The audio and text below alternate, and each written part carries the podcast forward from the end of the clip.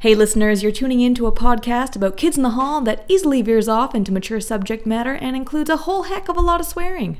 Enjoy the show, eh?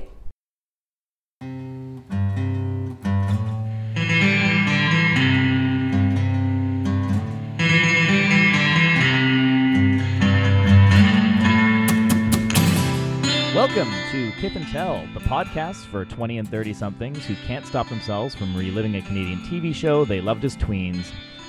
We'll be reviewing every episode of The Kids in the Hall with mad bants and unassailable arguments like 30 Helens are the best, discuss, and mayonnaise, is there anything it can't do? I'm Hans Seidemann from Prince Rupert, Canada, and I'll be hosting today's episode, which will cover episode 19 of season 1. I'm joined today, as ever, by Miss Kalina McCortoff Duggleby Esquire in London, England. Hello, Kalina. I do declare.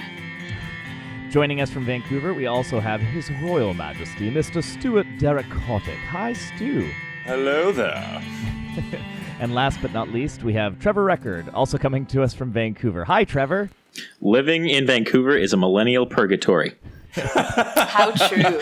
Ju- Just for the nice. listeners, like we always write these for each other, so it really reflects what we think of each other. And Hans, living up in his fancy small town, thinks lowly of us in Vancouver. his, his ivory tower. Where he has a million acres of land and Mm-hmm. like 13 cows. You know, if it's all you've ever known, you don't realize it's a prison. Anyways, in today's episode, we'll be reviewing episode 19 from season 1, which includes. Hey Baby! A cold open where some catcalling men dial it down to a whimper. Shark Hunter Brothers, wherein Kevin and Mark double down on blackface and feel no remorse. the Death of Rock. Bruce will never stop rocking, and Dave will never stop harshing his vibe with his shit eating grins. Ah, Dave. Pickup artist with tarantulas, in which some pet tarantulas try to intervene to stop a statutory rape and get squashed. Yeah. Girlfriends leave the country, where Dave and Kevin party like it's election night of 2016, but then have to clean it up like it's 2020. I want my foreskin back. A sketch for the intactivists among us. Scott joins the cause, arguing against male genital mutilation. Oh, Life's a pretty sweet fruit, a sketch about how Grace Bruce li- Bruce's life is, except it isn't. And finally, Monique, the pyromaniac, where a man child Dave boss can't bring himself to fire the prostitute from Hotel LaRue driven to pyromania by her former flame, the French artist Dave. Yes, this is true. oh is it canon? unified theory, too. I'm, uh, yeah, there's. The, I'm betting on there being a long-term Hotel LaRue unified theory as well. Um, speaking of which, I went looking through Hotel LaRue sketches last night to see if I could find out the name of the artist for that little bit I just said, and rewatching all of those segments again somehow made me love that sketch.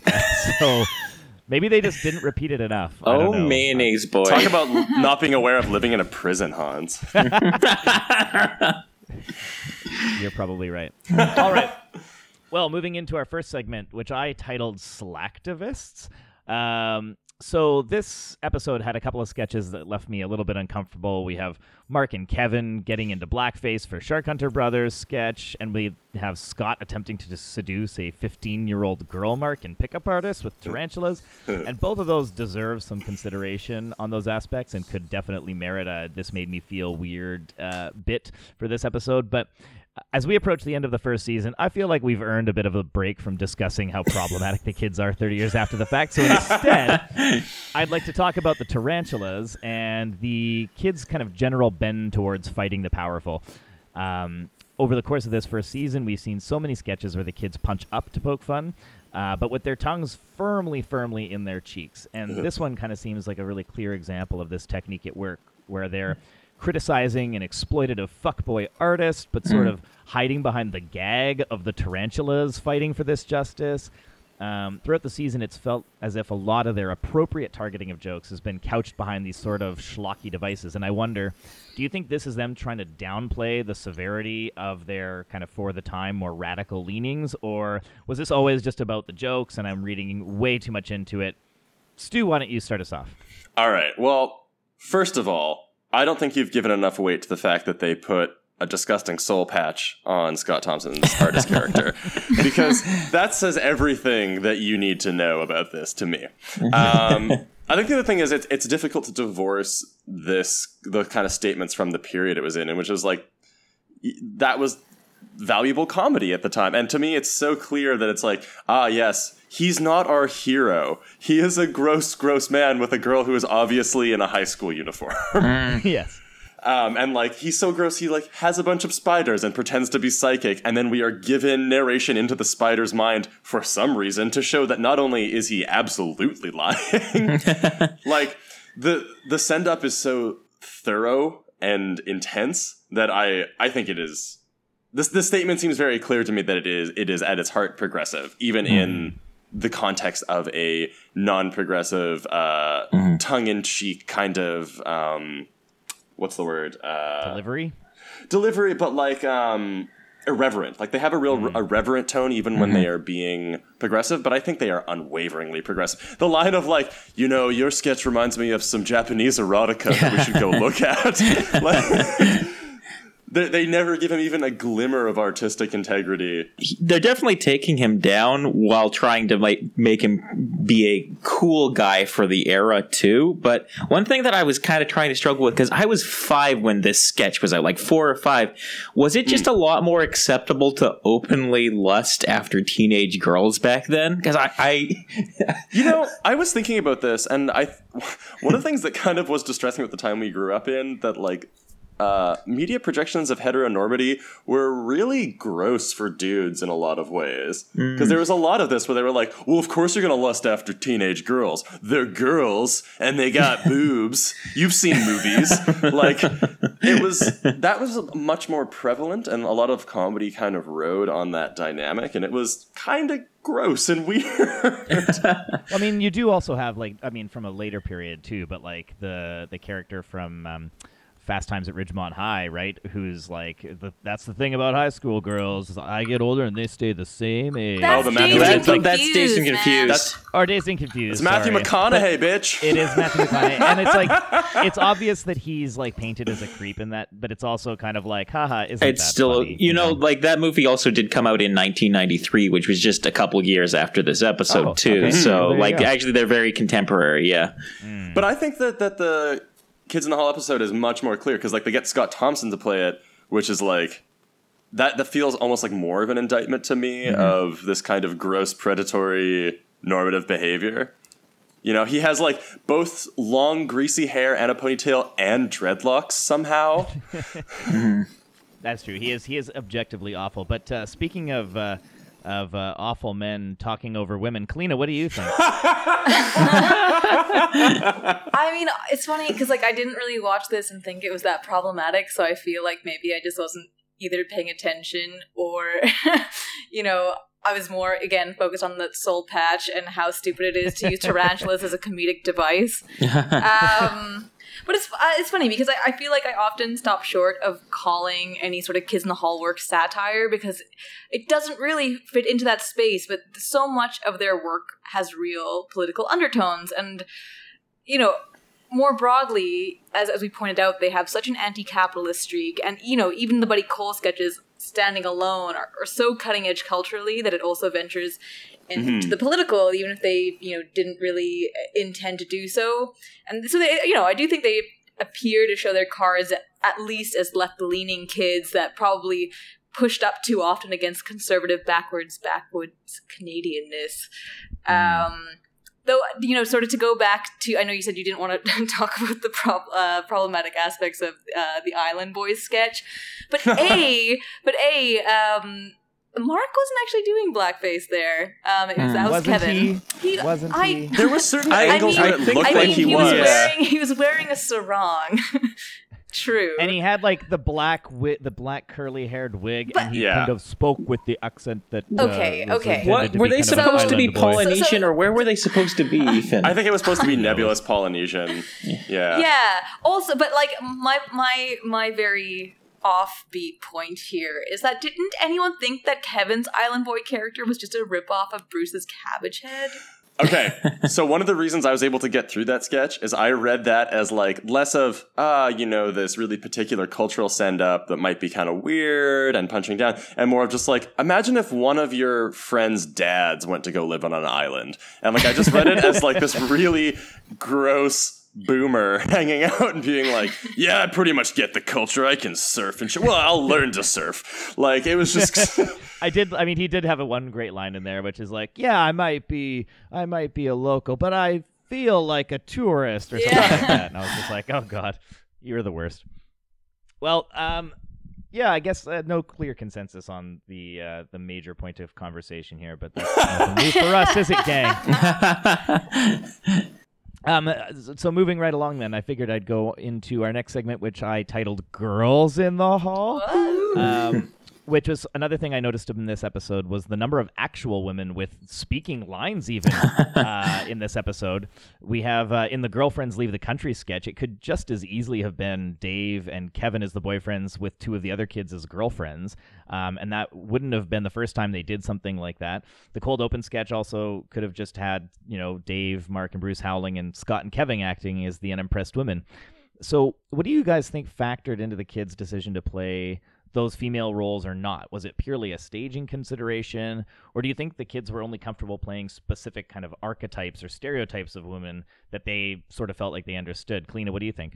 Yeah, I, I mean, I, I, I think you almost struck the nail on the on the on the head there when you say sort of are like stereotypes of women that they understood or could like easily make fun of, and um, yeah, I mean, yeah, they they use so few women in their episodes. They obviously have a good ratio in Thirty Helens, but that doesn't count. um, and, you know, coming to the rescue as always. and I, I wonder if they if they tend to use women like real women uh, in in moments where they want to emphasize what dirtbags their male characters are being, Ah. Hmm. and also you know as as you mentioned like when they aren't the center of the episode. Um, but you know I'd really actually like to find out who these women are. I tried to do a bit of research beforehand, and I couldn't I couldn't quite dig it up. And I you know I do want to keep an eye out to see whether they use the same actresses throughout the series. I feel like I have seen some of those women, maybe not in this episode and previous episodes, but I feel like in other episodes I have seen women like, oh, I'm pretty sure that's the same one from like they they definitely use the same one for Bob's girlfriend. That one, Yes. Yeah. Uh, oh, yeah. Laura is consistent. Oh shit! sure, What was her name? Terry. Laura. Tracy. Laura. Laura. Laura. Don't start. Trevor, what do you think? Uh, you know, I wonder if they almost had like an internal rule where egotistically they would only al- allow a woman to play a woman on their show if they weren't a character that was saying funny things. And if, if they were a character saying funny things, then one of the kids would demand that they take the role. That's sort of how I kind of think they operated. That's my assumption, anyhow. Um, just they're a, a bunch of vain comedy boys that didn't want to share the laugh lines with any ladies. Do you guys remember? I know that we've all sort of collectively watched a few documentaries online about sort of Kids in the Hall in general. And did did we read somewhere that at one point they did have a woman in the troupe, like when they were doing stage stage comedy? Uh, I I think can't she was remember. briefly with them when they were Yeah. performing in Toronto, but I don't think she made it with them to New York. Yeah, we should dig into this. We'll report back, listeners. I, Yeah. I was reading a book called This is a Book About Kids in the Hall recently, and I think that maybe they did, but I can't remember. Yeah. Um, I think uh, you know if uh, if I were really embracing my true millennial self, we'd just pause the podcast for a moment so I could do some googling. But I think we'll have to come back to that. Yeah, but it'll, it'll take you half an hour to get your mic working again. yeah, I mean, I, I think I'm kind of with. Uh, I, I think I, I believe the premise that I set up earlier in the segment, which is that it, it Oh, seems to me like they only. I do. Well, just only the. Uh, it, it really does feel to me like they only play women that they they know the type for. So they do like the the the wife or the secretary or the um you know.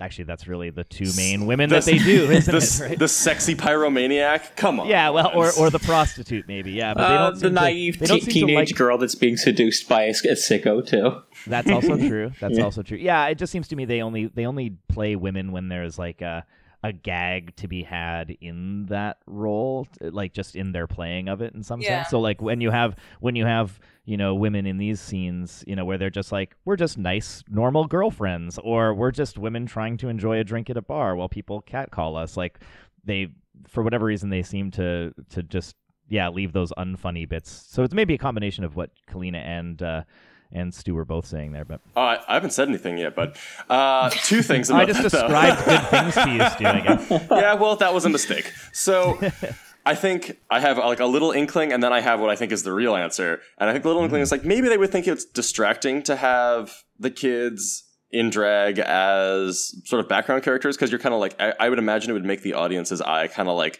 look to them and maybe expect a mm-hmm. joke where it isn't there and maybe they found it a little distracting i think what actually happened was it's the end of the season and they were like oh we have $300 we'll buy some pizza and get some women off the street to be in our show I actually thought the same thing too, because yeah, I've noticed it that there's been more women showing up in these later episodes. Too. And I'm just kind of like, I imagine they were like, oh, we didn't actually. Lorne left a little bit of change on the table after he took us out for lunch. I guess we'll hire two of the Canadian actresses. But I mean, I, I do, do. you- Do you think that there was any issue about diversity in the troupe? Do you think that was a question at any point? no. No. Okay, well, I mean, on on that Kalina, point, they had a gay man. They were like, we're set for 30 years. Yeah, fair enough. Well, I Uh, mean, and if it was, if it was, then they would have given those women like actual funny roles. And But see, I found I found like it more distracting to have people who weren't in the troupe in the scenes. That. I'm with you. I'm Mm. with you. I kind of wish they would just stick to a bit and commit to it. But The only person they can bring in is Paul Bellini. true. or they could bring in a Helen maybe with for some for some more speaking roles, but We can only hope. Hey, listeners, like what you hear? Think Stu and Trevor are wrong about the Helens and want to give them a piece of your mind? Well, we want to hear from you. Email us at contact at kithandtell.ca and let us know what you think of the show. And if you flatter us, we'll have you on the show someday. Also, make sure to follow us on social media. You'll get notified as soon as a new episode is up with the freshest, most handcrafted gifts pulled from the most giftable moments of each episode. You can find us at twitter.com slash kithandtellpod or on Facebook at facebook.com slash kithandtell. Give us a follow or a like and be sure to share with all your fellow Kith Nerd friends.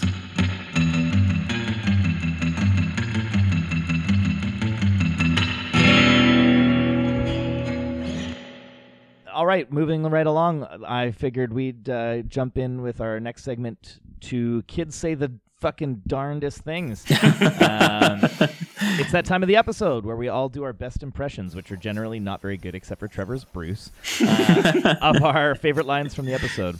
Um, my favorite, I think, comes from the Death of Rock, where Dave just very matter of factly says. Tests show that a Beach Boys concert is a very sad thing. it is. It's true. It It is. is. It's true. It really is just true. My Death of Rock, I think, was probably the best, and they have an exchange. And I'm gonna ask someone to play Dave for me, and I'll do the Bruce so that we can keep me doing Bruce's here. All right, I'll do, I'll do the Dave. Okay. Let, let's see if I can't put this into terms you'll understand. Say you have 12 beer.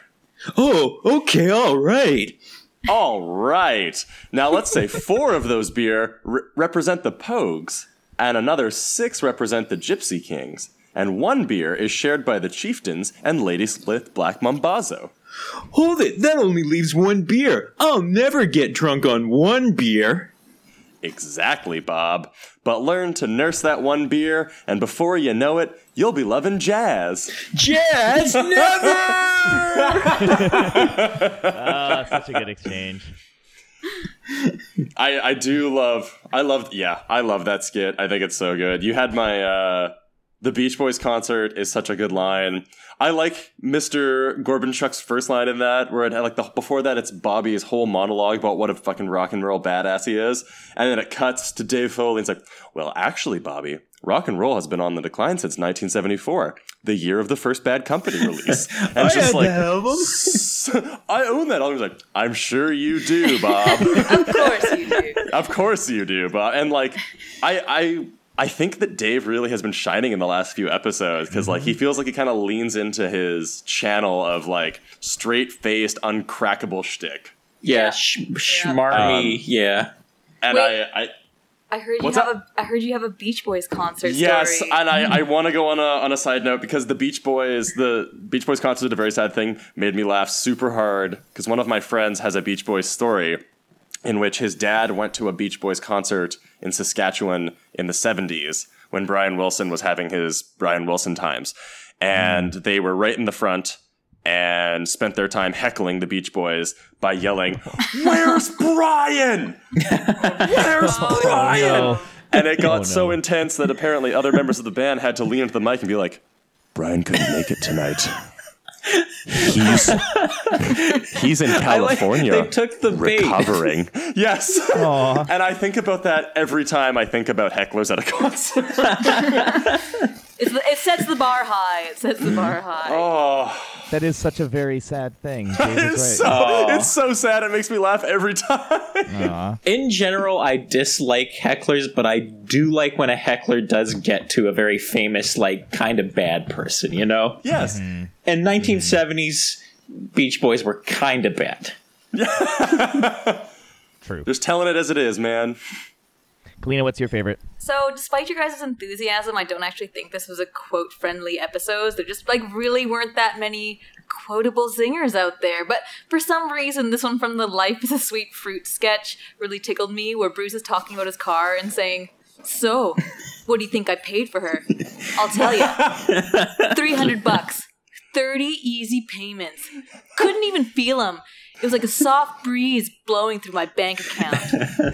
And, and then the car screeches to all. He's like, I lied. It hurt a lot. Like, from- He said. He said those thirty, those thirty-six bucks a month nearly killed me. it was awesome.